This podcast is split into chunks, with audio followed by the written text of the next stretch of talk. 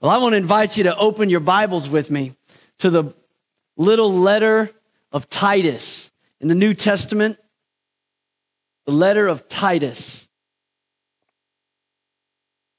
I'm going to attempt to do something for the next few weeks. I didn't do very good at it in the first service. That's why I say it with hesitation. A few times a year, I, just I, I discipline my own preaching calendar to a specific book of the Bible. A few times a year, I'll just take one letter or epistle or a book of the Bible and just try to preach expository messages through that. We do a lot of series here, and sometimes those are expositional sermons out of the text. A lot of times they're topical messages, and I just want to make sure, for the sake of balance in my own life, that every year we, we dive into some text and just stay with that text from start to finish. And so I said it hesitantly because we got all of four verses in the first service, and I'm not too confident we're going to get beyond that now, but but we're going to start. And how many of you know starting is the hardest part, right? So we're going to start today in the letter of Titus, chapter 1. And let me tell you, as you're finding your place there, that this is known as a pastoral epistle, and, and it's one of a little uh, trinity of pastoral letters from the Apostle Paul. The other two are 1st and 2nd Timothy, which you find right before Titus in your Bible. And it's a letter from Paul, three letters to these young pastors about pastoring the church. Now, listen, you may not be called to pastor a church, but how many of you know we're all called to be a part of the church? And we're all called to, to make the church what God intended it to be. So my hope for you is whether you are in vocational ministry or not, that you'll find application. Now, saying that reminds me, this is a unique Sunday because there are a lot of people here that have experience in, in, uh, vocational or bivocational ministry. Uh, right before the service started, uh, I saw George and Jan Krebs walk in. They are our children's ministry directors for the PennDel District. Thank you guys for being here this morning. Can we welcome you? Yeah. Last time they were here, George preached for us, but I've been gone two weeks, so I'm not even going to offer today. I want my turn. so, uh, also met uh, some other ministers in the service, just two rows behind them. And brother, tell me your name again. Arnold Wheatley. Yeah, Arnold Wheatley has been a pastor in, in our district for a long, long time, and we didn't know each other personally, but got to know each other a little bit today. Great to have you here. And as I was meeting him, and I saw George walk in, and I thought, boy, you know, the pressure's rising in here for the, the preacher. And, and then the real shocker this morning, totally unbeknownst to us, two of our, our dear friends uh, from the church that we were a part of in Mesquite, Texas, uh, Ronnie and Connie, uh, walked in today. And I was just so blown away to see the Hudsons here. Could you make my friends from Texas welcome today? Amen. The reason I, I, talk about the pressure rising for the preacher is uh, Ronnie was one of the board members at the church, and, and, I don't say this because he's here. My wife will testify. Hands down, the best Sunday school teacher I've ever known, right there. This guy right here is a man of God. Amen. I think that's what my wife was going to miss most about the church when we left Texas. She's like, I'm going to miss Ronnie's Sunday school class. A just incredible Bible teacher. And so today we're going to look at this text for a few moments. And uh, if I didn't mention your name, I'm glad you're here too, by the way. We're going to take a minute and look at this uh, together. And I want you to just get this right out of the gate before we even dive into the text. There's an underlying message to what's happening in this epistle and in the other pastoral epistles that I don't want us to miss. And that's simply this reality the church matters. Okay, can I just say that? I mean, it's Sunday and you're here. I thought I'd get more than two amens, but the church matters. It does matter. And, and for some of you, you know that. You've lived that. You've been a part of the church longer than I've been alive. You've made it your discipline. It's been your habit. You never worked on Sundays. You drug your kids out of bed. You raised your family that way. You know the church matters. But I want to say, even more than in your personal life, the church matters in the eternal plan of God. He has a plan for the church. And he's always been eager to produce communities of people that, who, that have an identifiable, a, a specific, a special sense as his people in the earth. God's always been about that, building a community of people that reflect who he is, his nature, his heart, and his kingdom. And you can go all the way back to the very beginning, and you see that God created in Genesis a perfect ecosystem, a perfect framework for man to thrive. And he made that space for him, and then he created man out of the dust of the earth, and he put him there, and he left him there for a little while, but not very long. He came right back, and what did he say? This is not good. Everything was good up to that point, but he said, It's not good that man be alone. And so he made Eve and he gave him a partner, but he didn't just make marriage in that moment, he made community. And God made a community for us to thrive in as his people, to have relationship with the way that he always had a relationship in eternity past, Father, Son, and Holy Spirit. But that community kind of unraveled, didn't it?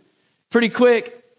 They fell into sin and then their son became the first murderer. The first victim was his little brother.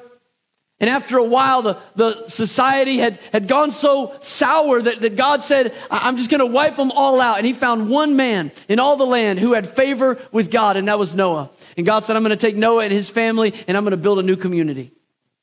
And he saved Noah and his family, and he built a community. And it wasn't too long, too many generations from there, that, that God spoke up to Abraham. And you remember, he said, Abraham, I want to form a covenant with you. Why? Because I want my own special people.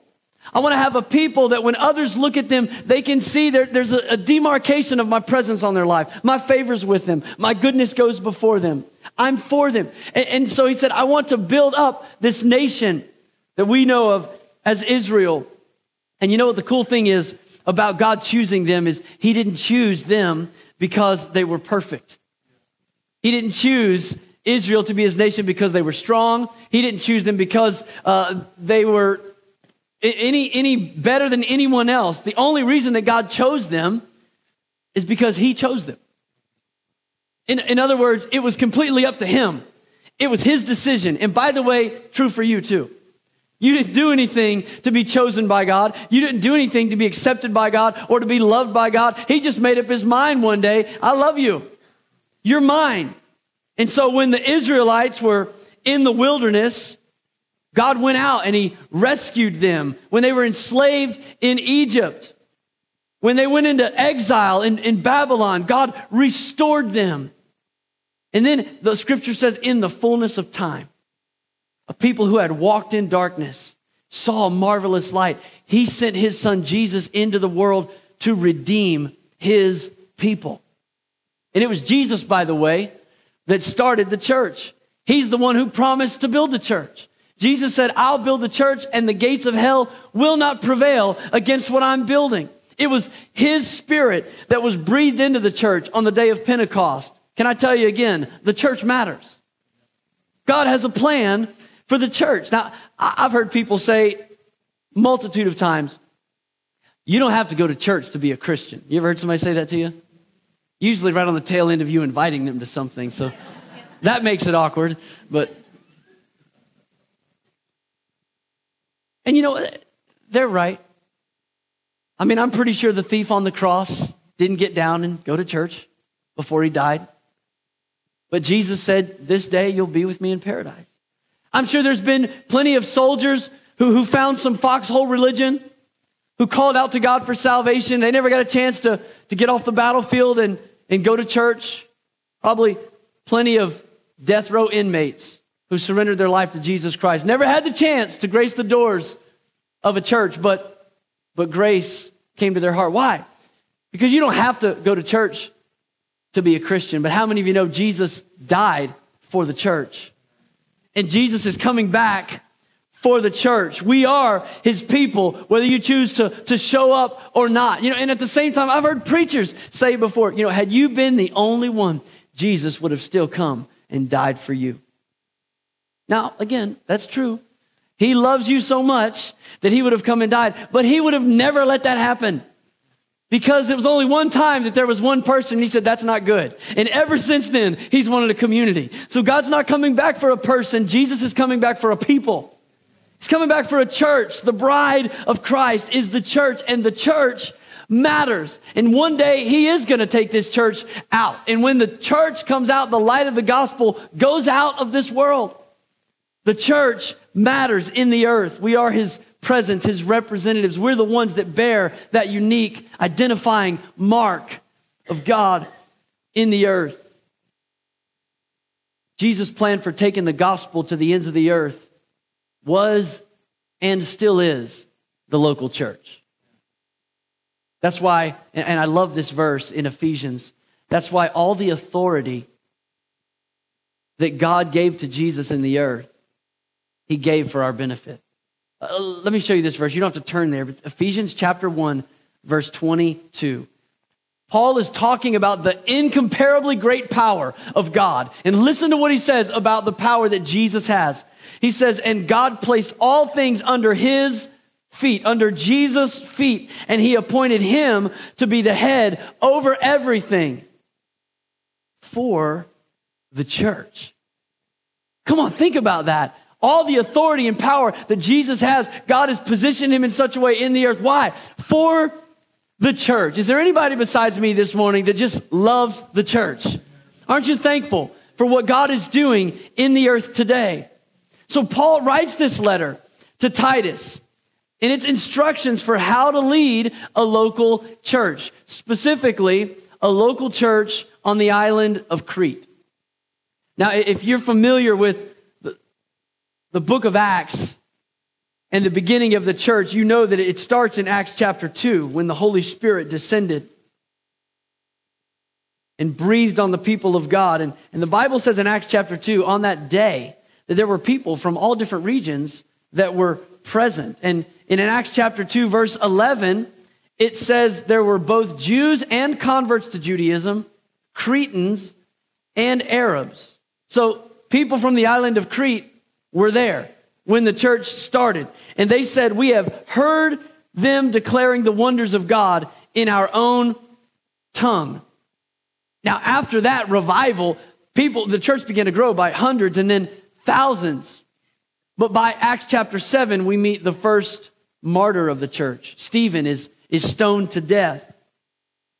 And in Acts chapter 8, it begins by telling us that there was a great persecution that broke out against the church. So all these people that had come from everywhere, including Crete, were in Jerusalem and, and revival is happening and the church is launching, but now something's changed. There's persecution. And it says in verse 4 of Acts 8 those who had been scattered, those who were fleeing for their lives, they preached the word wherever they went. So, no doubt, right here at the beginning of the church, there were people from Crete who heard the message that Peter preached on the day of Pentecost. They got saved, they became a part of the church, and then when they were scattered by the persecution, they went back home. They went back where they came from for the Passover celebration. They went back to the island of Crete. And now the book of Titus is 30 years after that. So people got there and that the gospel was spreading, and we don't really know how well it was doing, but, but there was definitely faith among some people there. And, and then Paul goes and he preaches on the island. And we don't get a lot of the details about his ministry there, except really most of it from what he writes about it to Titus. But Paul goes and he preaches there, and he establishes churches, because Paul was always about planting churches. He was always about expanding the kingdom. He understood that, that a local church was the key having an indigenous church right there in that area was the way to reach the region. And so he was always about planting churches. And he goes and he plants churches and he starts the work. And then he leaves. And when he leaves, he asks Titus to stay and to be the pastor of the church in Crete. Now, let me tell you a little bit about Crete. Now, I know we haven't read this text yet, but I just want you to know what we're about to look at. He's at Crete. Now, now Crete was a place that was hard to plant a church. It was, it was a hard place to go. I mean, if you were looking at the map, looking for the places that might, might be the, uh, the quickest to see success, that's not the place to go. It was a hard place. The, the Cretan people, they worshiped the gods that maybe you're familiar with from Greek mythology, especially the god Zeus. In fact, many of the Cretans believed that Zeus was born on the island of Crete. And as the story goes, Zeus's father didn't want any of his children to usurp his throne. And so, as soon as they were born, he ate them. And so, Zeus's mother wrapped a stone in swaddling clothes and gave that to her husband. And she took her son Zeus and she hid him on the island of Crete. And it was the, the sounds of the clashing of the warriors' so, uh, swords that masked the baby's cry. So that's the, that's the mythological background to the faith of these people. And, and the Cretans were a warring people. Historians tell us that the Roman soldiers trained on the island of Crete and that the men of Crete were mercenaries. And so they would go and they would do battle for the highest bidder. Now, can you imagine if, if you're a, a first century Christian and, and revival has broke out and you've received the gospel and, and, you're having church and it's awesome, but then persecution happens and, and you're being attacked and people are being killed. And so you leave and run for your life and, and then your pastor says, Hey, we're going to plant a church. Let's go over there to the Roman military base on the island of Crete and let's plant a church there. Right? I mean, this is, this is uphill sledding. This is tough stuff. This is the place that, that Paul says we're going to go and we're going to start a church. The cities of, of Crete were notoriously scandalous, full of sexual corruption, full of violence. In fact, I, I thought this was so interesting. The word for being a liar in Greek is kretizo. It means to be Cretan. So if you called somebody a liar, I mean, they were so synonymous with dishonesty that you were just calling somebody a Cretan. That was the culture that Paul is wanting to start the church, establish the church in. But for Paul, can I tell you, this is the perfect location. He's not worried about their dishonesty. He's not worried about their sexual misconduct. He's not worried about the threats of the military. See, Paul is looking at the island of Crete, and you know what he sees? He sees that there are multiple harbors. There are major port cities on every side of Crete. And he knows if, if the church can take hold there, if we can get the church established there, people are coming and going, importing and exporting. The gospel will go to the ends of the earth if we can just break the hard soil in Crete. Now, if you get nothing else today from, from the text that we haven't even read yet, get this. I didn't forget. We ought to make sure our theology lines up with the power of the Holy Spirit. See, if we're not careful, what we can do is, is we can begin to discern the will of God based on our emotions. We, we start feeling like, well, this feels pretty good. I think God, I think this might be God. And then what we do is we make decisions based on impulse and on emotion, and we pray, God bless my will. When what we ought to do is pray and receive a word from God because God's already blessing his will. Did you know you don't ever have to ask God to bless his will? His will's blessed. You just got to get in it. And if we're not careful, what we can do is we can begin to make our decisions based on our own emotions. And we say things like this I've heard this said. I don't know who started it. I don't know where it came from. I don't know why it won't go away. But I hear people say this all the time. The safest place you can be is in the center of God's will. Would you try in your imagination, run that past Paul? Does that fly for Paul? Who's, who's going, Did you see where God sent me? Did, did you not read about how I was shipwrecked? about how I was stoned and left for dead? Did you not hear about how I was naked and didn't have any food to eat and how I was in prison? And yes, I wrote half the New Testament, but half of that I wrote in prison. But we say things like, well, the safest place to be is the center of God's will. And can God protect you and will God keep you if you obey his commands? Absolutely. There's some truth to that. But don't make the mistake of thinking that as long as, as long as I'm doing what God wants me to do, he doesn't want anything bad to happen. He doesn't want me to get into any danger because sometimes God calls you to the hard place. Sometimes God wants you to go to the difficult place, not because it's easy, but because if you can break ground there, we can push back the gates of darkness. So Paul looks at the island of Crete with faith and expectation. He said, this, this is exactly where we need to be. We need to go there. I want to challenge you. We need an evangelism strategy that reflects the supernatural power of God. We need to stop asking questions, well, what could we do? We need to start asking questions like, well, what could we never do unless the Holy Spirit shows up and, and helps us? Like what would be a dismal failure without the grace of God? Because that's where that's where the Holy Spirit thrives. That's where he operates in the realm of impossibility, where Jesus can receive all the glory. And we're not we're not patting ourselves on the back for ingenuity. Instead we're going, wow, I don't even know. I don't even know how God did that. I mean, he, he told us to do it and we didn't think it was possible, but, but we prayed and we believed and God did it. We ought to have a theology that, of evangelism that lines up with the power of the Holy Spirit. The Bible says in Second Chronicles, and I promise I'm going to read something from Titus. It says in Second Chronicles chapter 16, 9, for the eyes of the Lord range throughout the earth, looking for someone whose heart is fully committed to him. Do you just get that in your mind? The eyes of the Lord are ranging throughout the earth today, looking for a church, looking for a people who are fully committed. It literally means to give strong support to people that are fully committed to Him. Oh, God, I hope it's this church.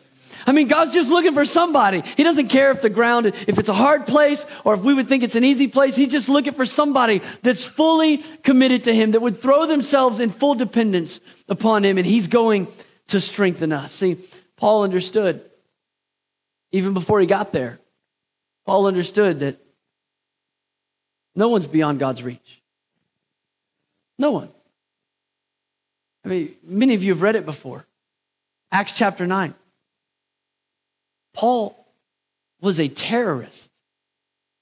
That's not hyperbole if you haven't read it. I mean, he was a literal terrorist. In Acts chapter 9, he was on his way down the Damascus road to kill Christians.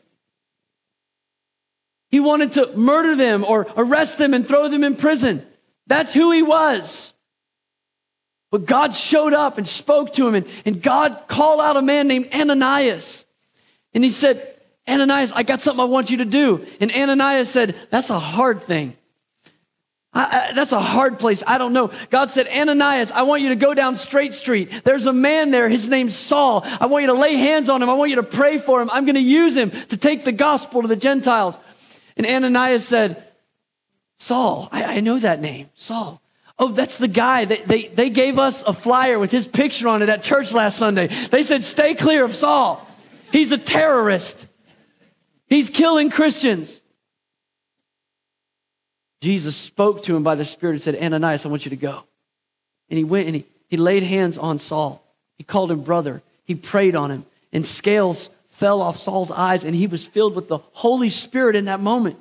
And Ananias baptized him, and, and Saul became the apostle Paul that we know about, who, who wrote this letter that we haven't read yet.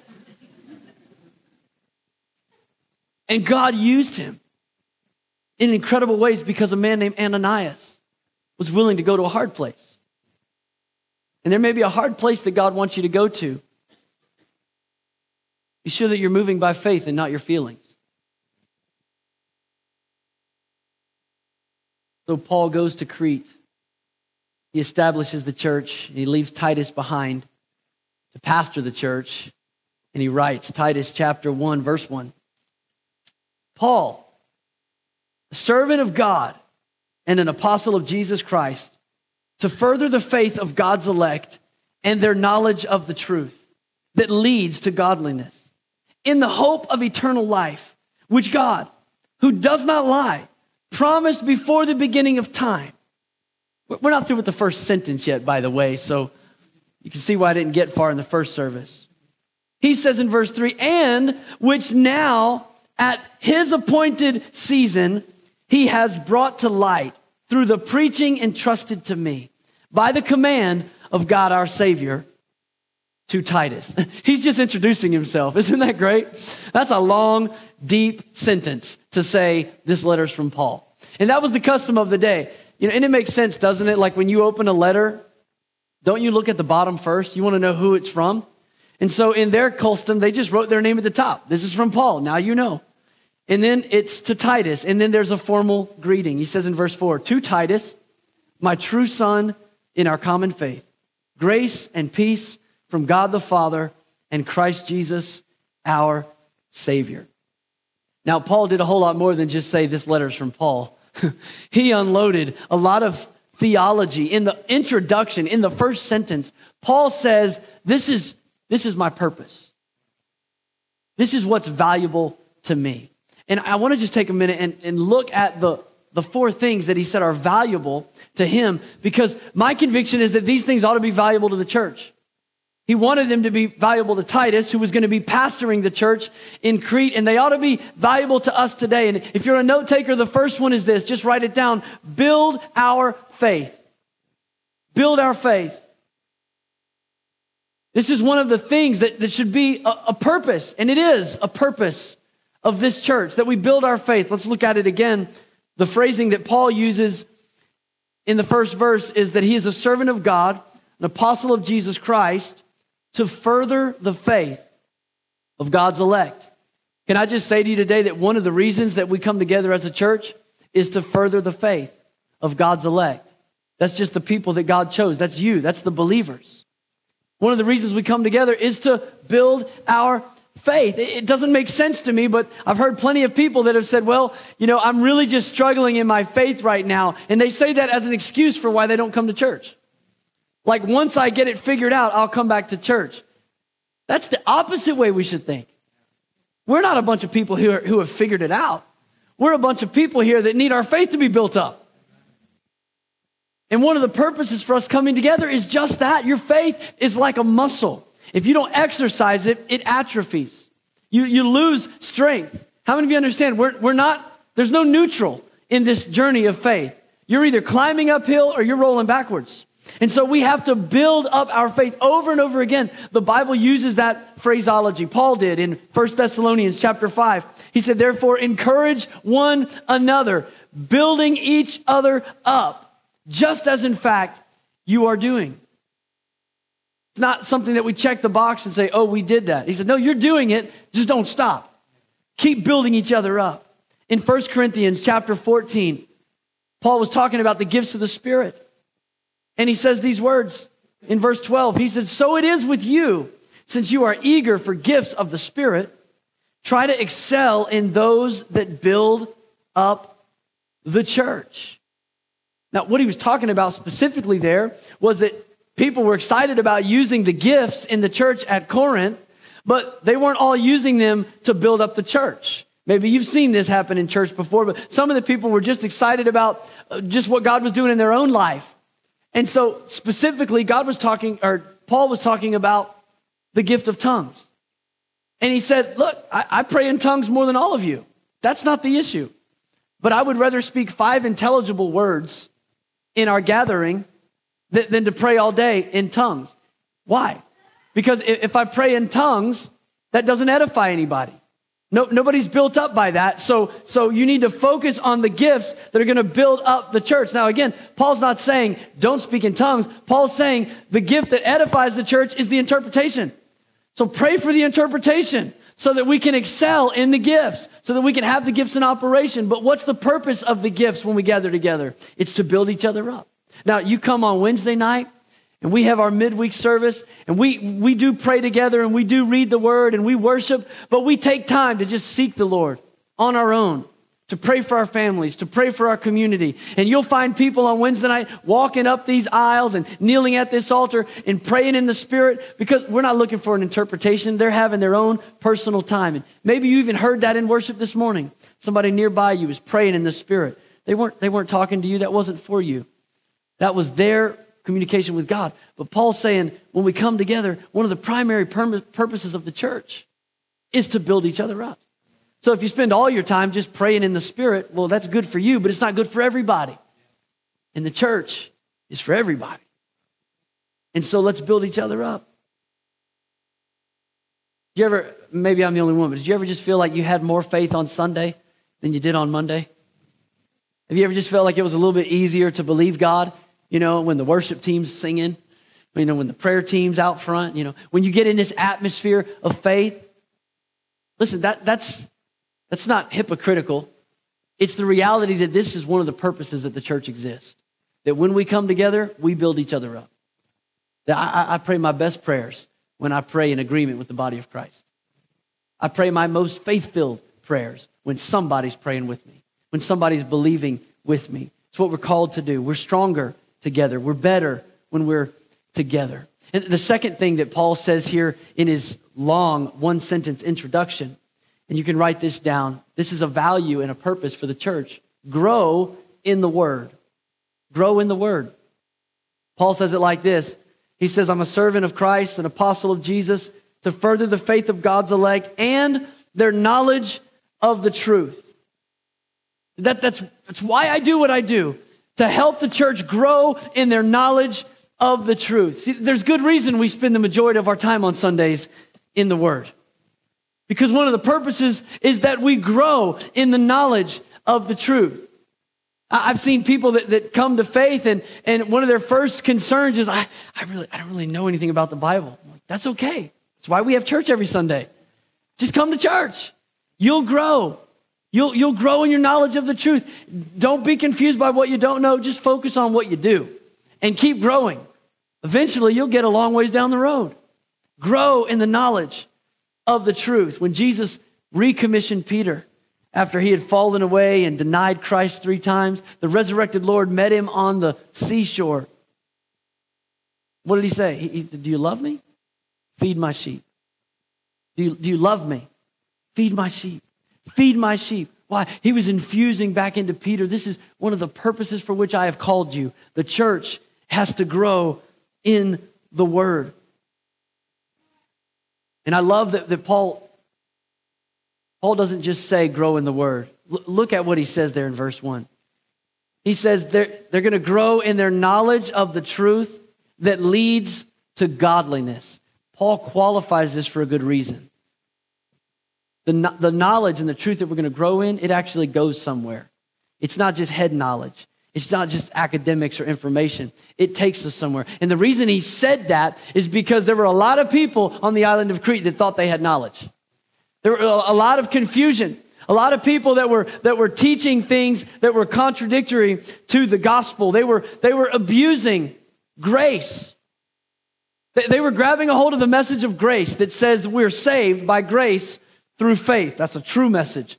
We're saved by grace through faith. You can't do anything to earn your salvation. You have to receive it by faith. Jesus did it. You couldn't do it. But they've taken that gospel and, and, and they've, they've taken it too far as to say that everything that happens in the spirit, those are the things of God. Everything that happens in the flesh, th- those are the things of, of sinful nature. And, and, and there's nothing you can do about sinful and corrupt flesh. There's nothing you can do about it. This world and these bodies, they're all going to be destroyed. And so they came to this conclusion. The thing that really matters to God is what happens in your heart. What happens in your spirit. Those are the things that God cares about. But the things that happen in your body, they don't really matter. So your conduct doesn't matter. And all of a sudden, the grace of God becomes a license to sin. In other words, hey, where, where sin abounds, grace does much more abound. So they have the logic that the more I sin, the more gracious God is. We want God to be gracious, so let's keep on sinning. And, and as crazy as that sounds on a Sunday morning, that was the that was the, the twisting of the gospel of grace. And so Paul, he doesn't get one sentence into this letter. He says, I want you to know the purpose that I'm here and the purpose that you're still there, Titus, and the purpose that the church exists. We're going to cause people to grow in the word, and it is going to be a growth that leads to godliness the growth in Christ. In other words, the big message here is that the grace that saves us is also a grace that sanctifies us. That, that you don't have to change your life to come to Christ. You can receive grace just as you are, but the grace that you receive causes your life to change. Your outlook changes, your desires change. The things that used to hold you in bondage, they can change in Jesus' name. When you receive grace, it begins to lead to godliness. Now, that's no claim of perfection, certainly not from me. And I've been doing this thing for quite a while now. But my sin doesn't feel like it used to. You know what used to be fun doesn't feel fun anymore. My desires have changed. My ambition has changed. My drive has changed. And some of it can be suddenly and in a moment. And for some of us, it's a process, it's a journey. That God's leading us from where we used to be to where He wants us to be. But I can assure you, He's always leading you towards godliness. You don't ever have to pray about a sin. I don't know, should I do that? Should I not? Well, if it's in the Bible as a sin, the answer is no. I know that sounds really clear to some of you. You'd be amazed, though. You know, I've counseled young couples, and they tell me, We're praying about whether we should move in together. Are you married? Well, no. Well, then the answer is no. You don't have to pray about sin. Don't move in together. You're not married. Uh, so, grace is not a license to sin, but we have to grow. We have to grow in the Word daily. Let me give you the third thing quickly. Hold on to hope. Hold on to hope. Verse 2, he says this that they're going to grow in the hope of eternal life, which God, who does not lie, promised before the beginning of time. We're going to grow in hope. Can I just say one more time today hope is alive? Hope is alive. That's why we got up and came on Sunday. Maybe you didn't know this. That's why we don't gather on Monday morning. Because there was a time when hope was not alive. There was a time where hope was nailed to a cross and hope died. And hope was wrapped up in grave clothes and put behind a tomb. But early on Sunday morning, the women went to the tomb and the stone had been rolled away and hope was alive. Hope's alive on Sunday morning. And every time we come into the church, it's a declaration to ourselves and to the world that hope lives here. The Bible says in Hebrews chapter 6, we have this hope as an anchor for our souls. We have this hope. I, I, don't know about you, but sometimes I just need to get to church. You ever been there? Just had a rough week. You just thought, I just, I just need to get to church. I mean, I know in my head what is true, but man, my, my experience is just kicking my tail this week. I, I just need to get, if I could just get in church, if I could just mingle my little faith with somebody else's big faith, I know that it would create a symphony of faith that would touch the throne room of heaven. I know I can, I hope can live if I can just get back to church. And every Sunday when your driveway empties out and this parking lot fills up, we declare to the world, hope lives here. That's why people that have no desire to come to church, people that have no spirituality towards the things of God. When, when crisis hits our nation, natural disasters, or a shooting like the ones that we've seen in recent days, people show up, candle in hand, to be at a prayer vigil. People that have never talked to God, people that don't have a relationship with God or know how to have a relationship with God, when crisis hits, when despair comes, when it feels like it's hopeless, people show up because they, they know hope lives here. Hope's there. And, and people find their way to the church and they come looking for answers. Why? Because hope lives here. Yesterday, I had the opportunity, the privilege to, to do a funeral. And, I say a privilege because every time I do a funeral, I have the opportunity to stand in the midst of someone's sorrow and darkness and say, hey, hope's alive. Hope lives here. And that's what I did yesterday. And I talked to people that in conversation, they don't go to church, but they thanked me. They thanked me because for just a moment, they, they submitted themselves to the authority of God's word. For just a few moments, even though they were instigated by a, loved one's passing, they sat and they listened to a truth that is greater than their circumstance. And they discovered hope. Hope has a name. It's Jesus. Hope lives here. Paul emphasizes in verse 2 that my calling, my purpose, the reason I do what I do is so that the church can be furthered in the hope of eternal life. And I love that he says, which God, who does not lie, promised before the beginning of time. In other words, he's saying, who, eternal life, who God, who is not a Cretan, right? In other words, he can be trusted. He can, he can be trusted. I know your experience says, you know, people give me empty promises and then they deceive me. I know maybe your cultural upbringing says don't trust anybody. Everybody's being deceptive. Everybody's looking out for their own good. And, and I've talked to people before that have said, I, I, struggle to, to know a heavenly father who loves me because my earthly father was terrible. And, and, and, I'm sorry if that's your story, but I would say with Paul, look, there is a God who does not lie. There is a God who's not like your earthly father. That's what Paul's saying. He's not like what you've known. His ways are higher than your ways, his thoughts are higher than your thoughts. And he has an eternal hope that is for you. And the church, we declare that every time we gather. And even when we disperse, hope. Hold on to hope. The last thing, we'll close with this raise up leaders. Raise up leaders. This is one of the reasons that, that Paul is driven to see this church established. That's why he sent Titus. In fact, verse 5 says clearly this is exactly why I sent you. One of the reasons he sent Titus was to raise up leaders. God raised up Paul on the Damascus Road, a guy who was self described as the chief among sinners, least likely to be used. God raised him up. And then he went and found a Greek boy who wasn't even a part of the chosen people of God. He found Titus and he told him the gospel and he raised Titus up. And now he sends Titus to Crete and he says, I, I need you to do the same thing. This is how the kingdom advances. I need you to raise up leaders. And can I just say to us this morning as a church, we need to be about raising up the next generation. Uh, didn't you just love seeing all these kids down here? I remember my first Sunday here, my three kids were the only kids here. And so uh, I get a lump in my throat every time the kids' church team marches the kids down for prayer. When I see pictures of more than a dozen of them loading up the van to go off to kids' camp.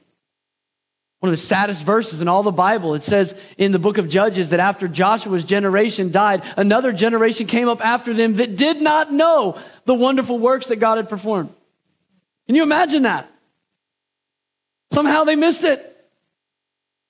Even though the banks of the Jordan were littered with memorials, they, they, didn't, they didn't know personally the power of God. They might have remembered the story. Oh, yeah, they went through the wilderness, they crossed the Red Sea. Oh, we heard about the Jordan, that the laps around Jericho, the walls. Oh, that was cool, that was nice. But they didn't know it.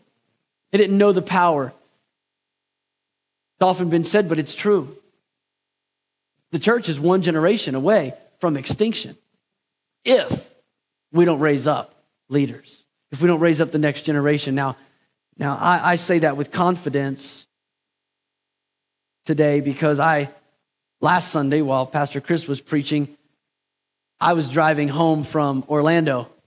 I got to be there with Morgan and Alicia, who both performed at the National Fine Arts Festival. And there were 12,000 students there that week that were seeking the face of God together and crafting their gifts for the work of the ministry. I mean, come on. The church has a bright future. That's exciting to think about. The fact that we've got students that are going after the heart of God and want to do the will of God. Can I just encourage you? Don't believe the doomsday naysayers. I've been guilty of it myself. You hear the, the stats about how it's all going downhill for the church. I heard a podcast this week that kind of set the record straight on some things, and I was so appreciative. I just want to give you a couple of these stats because one of the things that's been a popular conversation in the last couple of years has been the rise of the nones. I don't mean like a Catholic revival, not N U N. The nones are the N O N E S. That's those people that when they check the survey box, they say no faith. They're, they're not Christian or Protestant or Catholic, or they just they just check the box nones. And so there's been like this fear that's been widespread in and out of the church of the rise of the nones. All these people, like, you know, atheism is on the rise. All these people don't believe. And and and these these people went and did some deeper research and came out with some more accurate information. And basically what's happening is, you know, people that used to check the box Christian because that's just what you do. The culture's changed. We're not, there's not really a rise of people of unbelief. There, there's a rise of honesty about our beliefs. Some of the ways they take the polls have changed. They're asking more specific questions. They're wanting to get a more accurate reading on where people are at and what they believe. And so people more than ever before are being honest about the fact that, you know what? We went to church like every Christmas. We might show up at Easter, but I, I really didn't have a faith. I really didn't have any beliefs in God. Listen to this statistic. Only 9% of those who say they left the faith they grew up with actually had a vibrant and consistent faith when they were growing up. Now, for years, I've heard the, the statement, and it, it causes fear in every parent and every youth pastor. I've heard the statement that 85% of our kids, they graduate high school and they graduate their faith. They're leaving the faith. They're leaving the faith. And we go, oh, God, no, don't let that happen. And this statistic said only 9% of those that, quote unquote, left the faith admit that they ever even had a faith. It's more than just attending annually. Here was an interesting statistic. More than more 18 to 29 year olds are regularly attending church today than they ever did in the early 70s. Now, the early 70s is what we call the Jesus movement. Some of you remember that. I mean, that was when, like, wow, man, God's moving through all the young people. But the statistics show that there's more young adults today attending church than there ever was in the 70s. You know, if you believe the press, you think the church in America is going to hell in a handbasket, that, that we're losing, that, that it's over, that it's, it's washed up. So the question is is the church shrinking? And, and Pew Research said yes and no. The right answer is yes and no. Because if you're talking about the liberal church, the compromising church, the church that keeps changing its views on biblical issues based on popular opinion, yeah, that church is hemorrhaging. That church has lost from 5 to 7.5 million members in the last 10 years. But when you look at the part of the church that is a faithful Bible teaching church that actually calls people to discipleship, when you look at the stats on the church that actually tells people we're to be in the world but not of the world, that church isn't losing members. In fact, that church has gained almost 2 million or maybe 2 million members in the last two years. Glenn Stanton said this. He said, The church, to, to say that the church is shrinking, is not only bad sociology, it's bad theology. And I love that statement because that's true. I mean, do you think that Jesus is up there like wringing his hands? Like, I mean, I, I, oh God, I did put my neck out there. I said I'd build the church and the gates of hell wouldn't prevail, but I didn't know about the millennial generation. Like, like no, that's terrible theology. Let me give you one more because this really blessed me.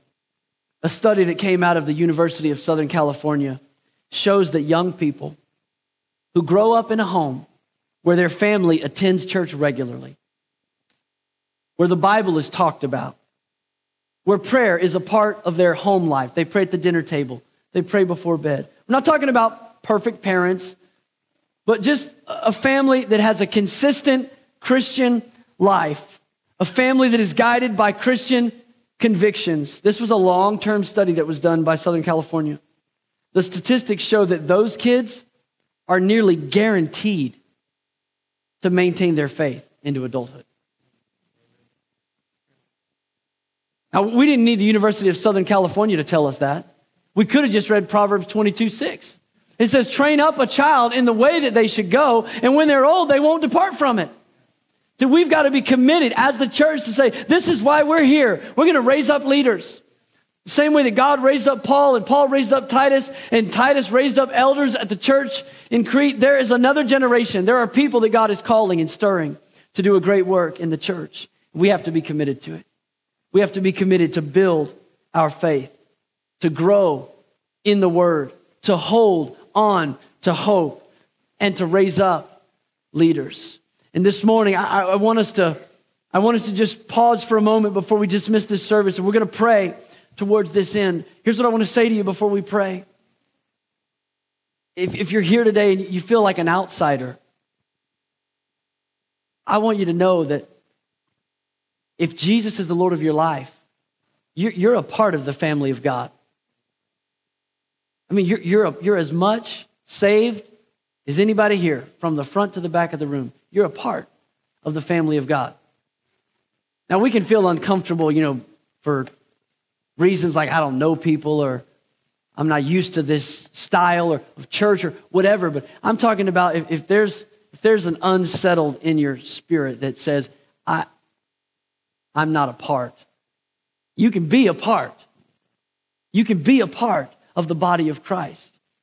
But you can't be a part of it because you were raised in a Christian home. You can't be a part of it because your grandparents uh, went to church. God doesn't have any grandchildren, He has sons and daughters. And so when you come to Him, you come alone. You make up your own mind to pursue the Lord with your heart, soul, mind, and strength. But the good news is when you come alone, nobody stays alone. Because when God saves you, He puts you in a family, He puts you in a church. So I'm going to ask you if you just bow your head with me. We're going to pray. I'm going to pray for the church, but just before I do that, I, I want to pray for you. Maybe you're here today and, and that's you. I just described your life. You're not really in a relationship with God right now, and so you feel distant. Maybe you're not in a relationship with the Lord and you feel out of place even in His house. Maybe you were one of those that did grow up knowing. You grew up in the church and you're familiar with the Word of God, but, but your faith has drifted. Come back right now, in this moment, in your heart. Just, just step into grace. Step into grace and then let, let godliness grow. You don't have to do anything else to start, but start. The fruit of the Spirit, that'll grow, that'll come. Just step into grace right now. If, if you're here today and you just need to step into grace, you just need God's forgiveness in your life, you need Him to bring you back into the family of God and into a right relationship with your Heavenly Father. If that's you, I want you to just pray a simple prayer. Just say this say, Jesus, I give you my life. Just tell him from your heart Jesus, I give you my life. He died for you so that you can live for him. Just say those words. It's not the last prayer you're going to pray. There's certainly a lot more you need to talk about, but it's a great start. Jesus, I give you my life.